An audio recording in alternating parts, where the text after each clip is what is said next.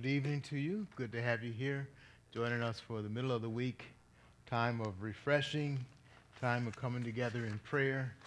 Um, how much we need prayer, and through prayer, we show our trust and our dependency on God.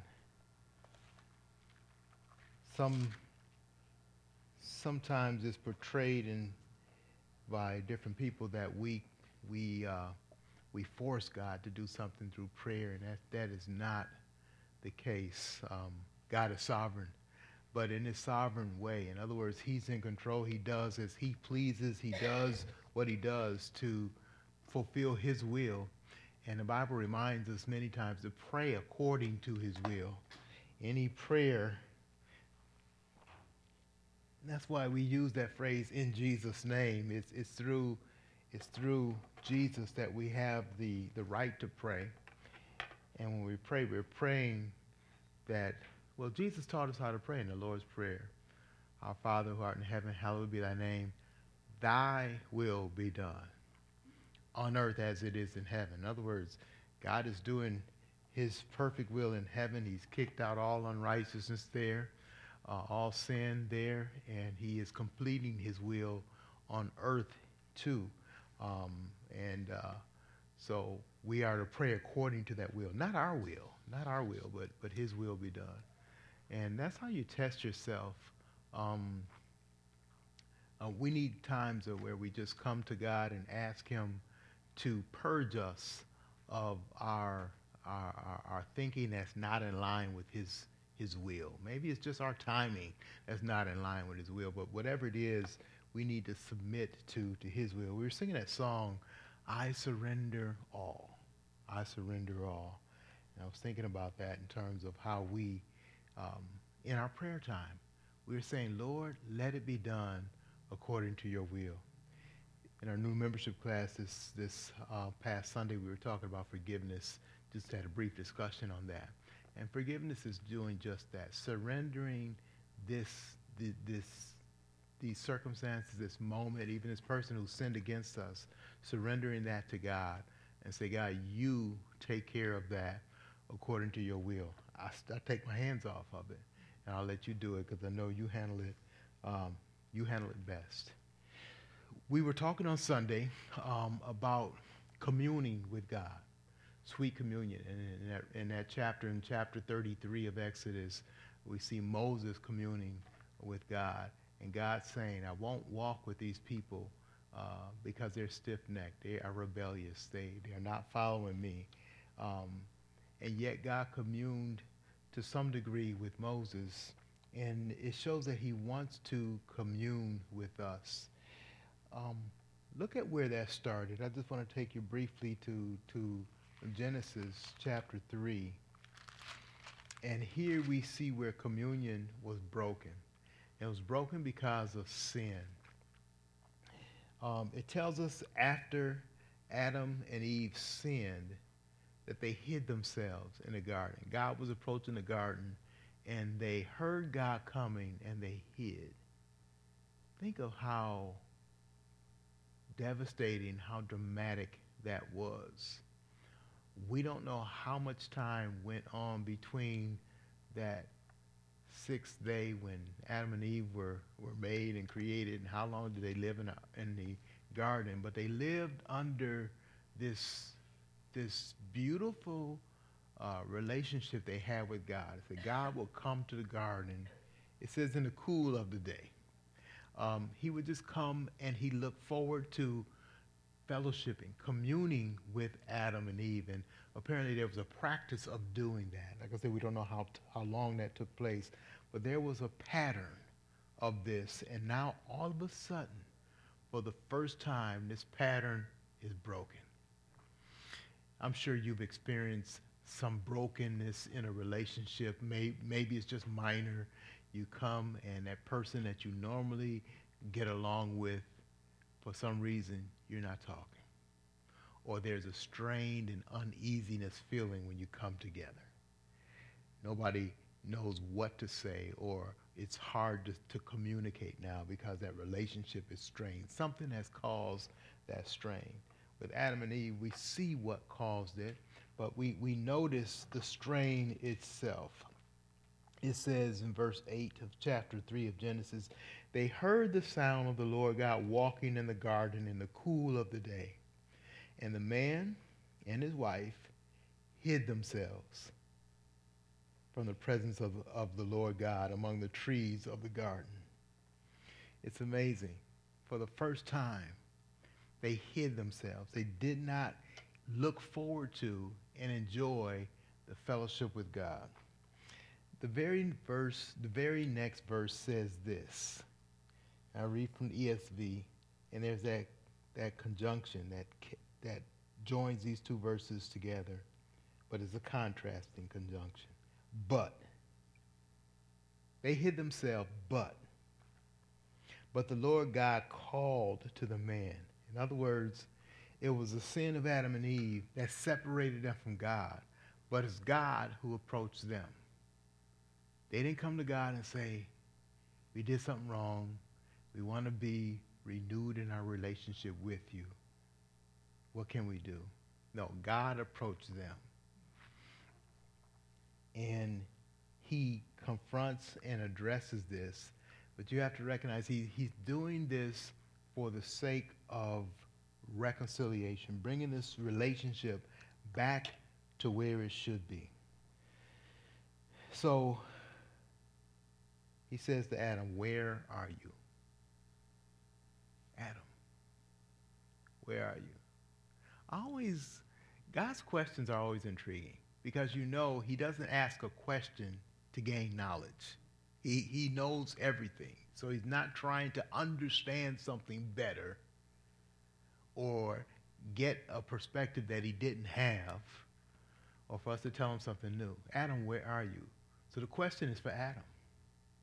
What's happened, Adam? What's changed? Why this time when I come to commune with you, you hide yourself? The key in all the scripture that we ignore is sin I shouldn't say we all we ignore, but we, we often overlook and too often ignore is this, this thing of sin. In the world today, we want to blame sin on everything else but ourselves. And we want to think that we can have a better society by doing everything but dealing with the, the, the very raw nature of our sinful heart that heart that turns against God, turns against the very one that created us and has dominion over us. We fail to surrender that to him. And in prayer, we cannot pray to God without that surrender and that acknowledgement. And we pray. That's why we pray according to his will. When we're when we're not surrendering that, we are trying to direct the genie in a bottle, tell him what to do when he is our creator. And we will have right communion when we recognize he's the one that gives the command. We are the one, and we are at peace with him we're surrendering what is truly his. We get into a place in Exodus where the Bible says God is a jealous God. Um, uh, I had a, a young man who was I didn't meet with him or talk to him personally, but through talking to his grandmother, I understand he's going through some troubling times and and uh, he's he's having some real, um, just some uh, mental issues. And one of the questions he asks is, why is God a jealous God? And what he's fighting, I don't know all that he's fighting against, but there's this sense of I'm not admitting and submitting to God in control. God is a jealous God because he demands what is his, what is rightfully his, and he won't give you that right to have it and to do as you please with it. He won't let you be at peace with that. You will never be at peace until you surrender to the jealous God. In other words, to the God who zealously goes after what is his. Guess what's his? me, you, his creation, belongs to him. And he has a right to that. And that's true. From our perspective, we won't be right until we surrender his right.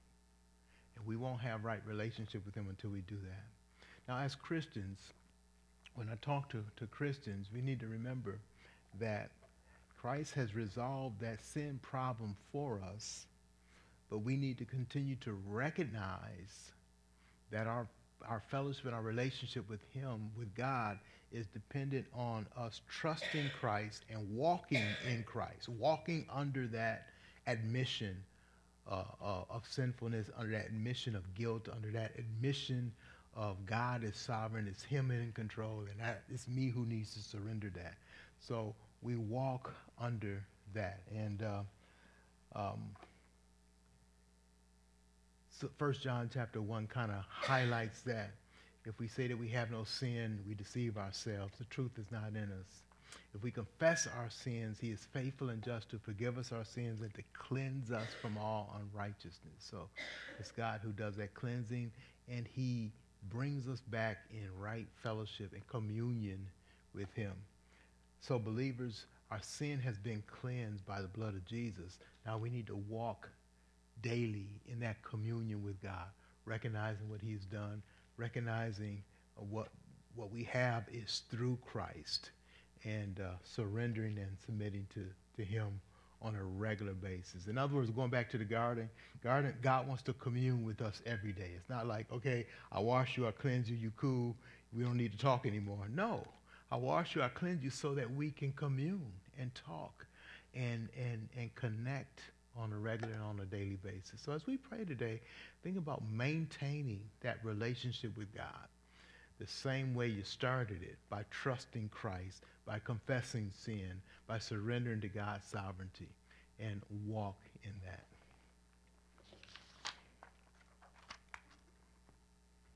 Continue in our meditation through the book of Hebrews.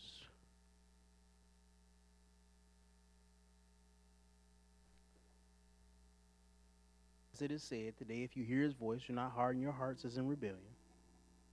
I'm going to start in verse 7. He's seven years old.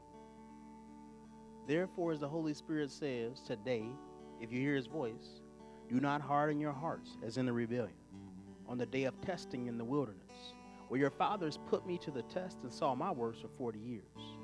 Therefore, I was provoked with that generation and said, They always go astray in their heart.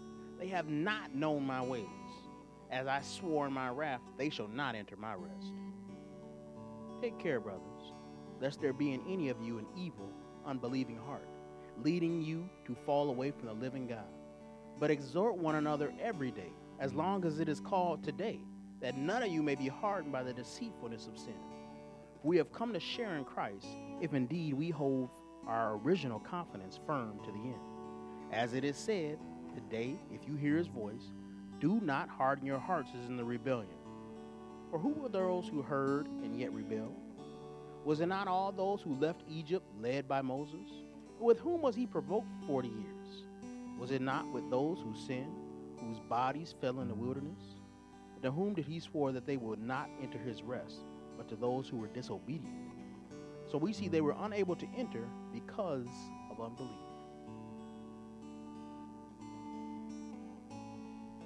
Interesting. This passage, you know, I love my sayings. One of my sayings is the big view is the best view. When you're looking at a book, what is the book of Hebrews about? Anybody remember the three things the book of Hebrews is about? Remember the three ages. All right. Explain the three ages. Okay. Ages. That's another thing that it's about. It's three things that this book is about. If you could put them in a sentence, you know everything about this book.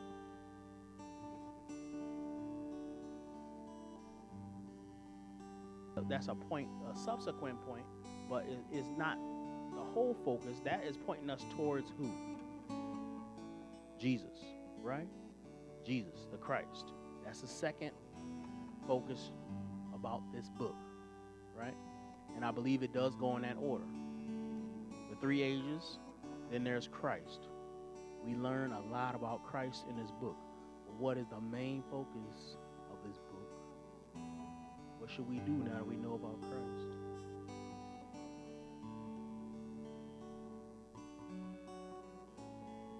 Anybody know?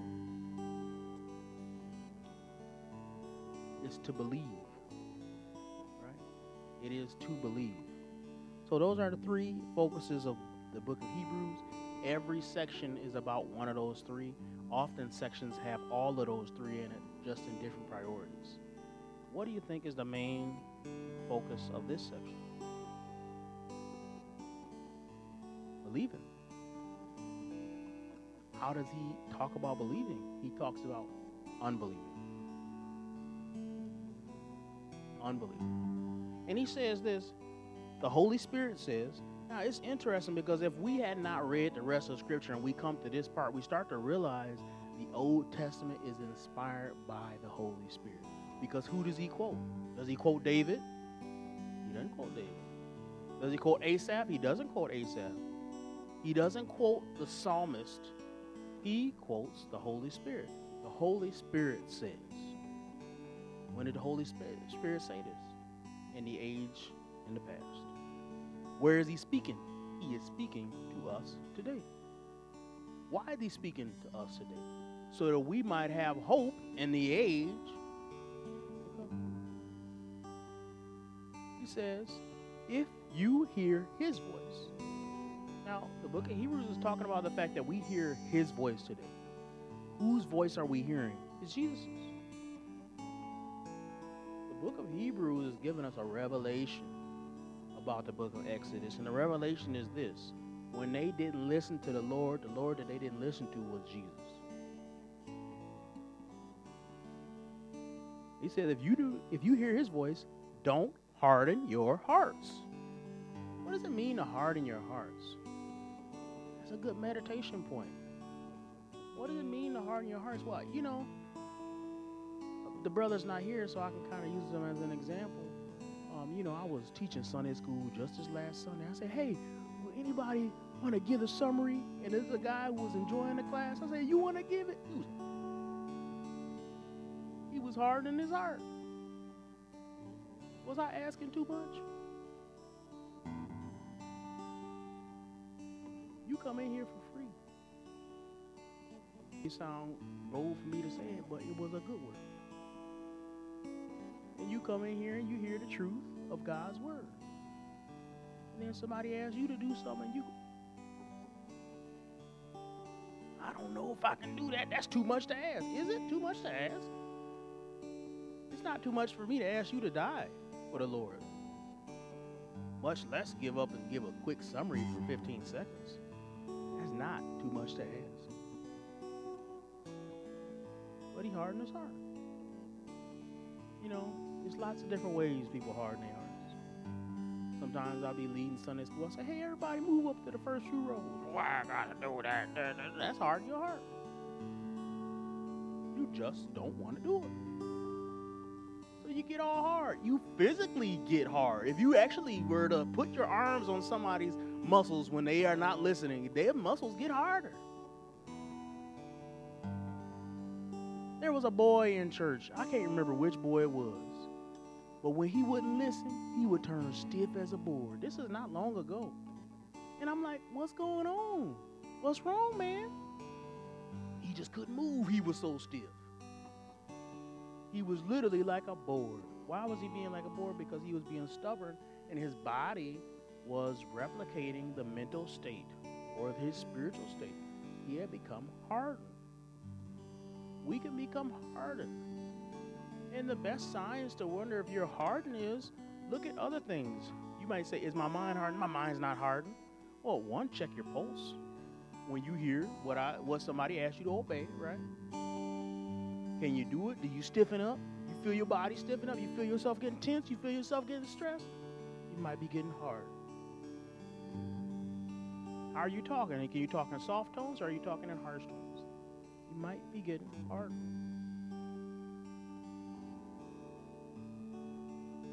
Nobody really knows if they've been hardened unless they've been asked to obey.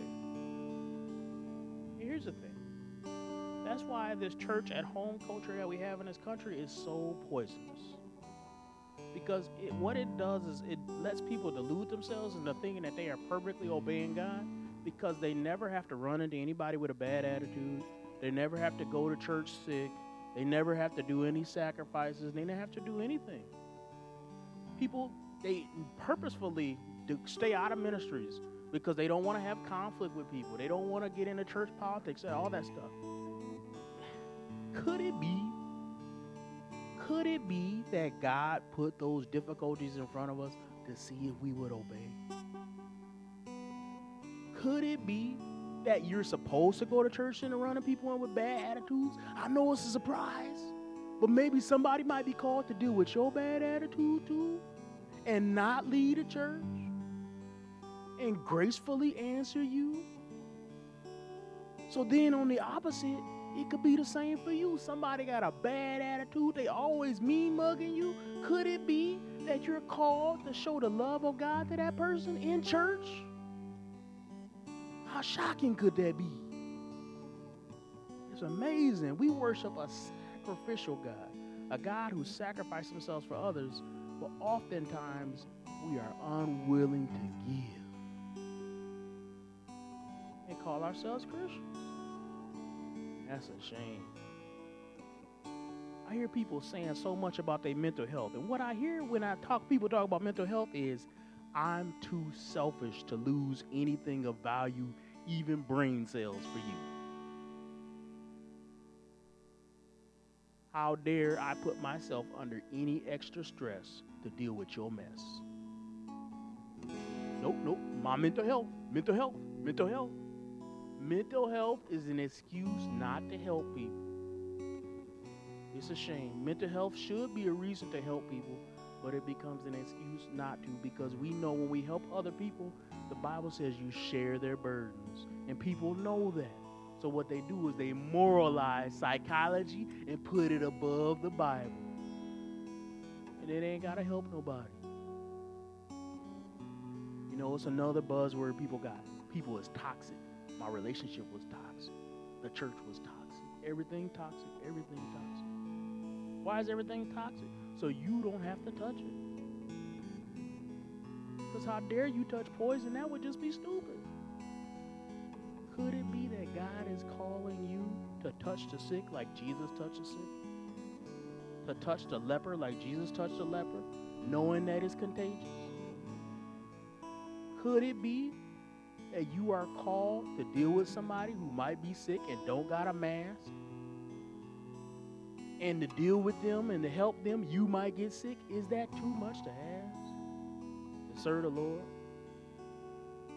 Is it too much to ask? A lot of people ask that question. Well, you know, are you asking people? They were saying this a couple years ago when COVID was going on. You asking people to spread diseases?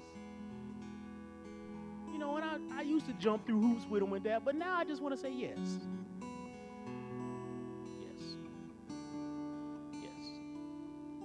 You might have to pay a cost to be a Christian. Jesus said, take up your cross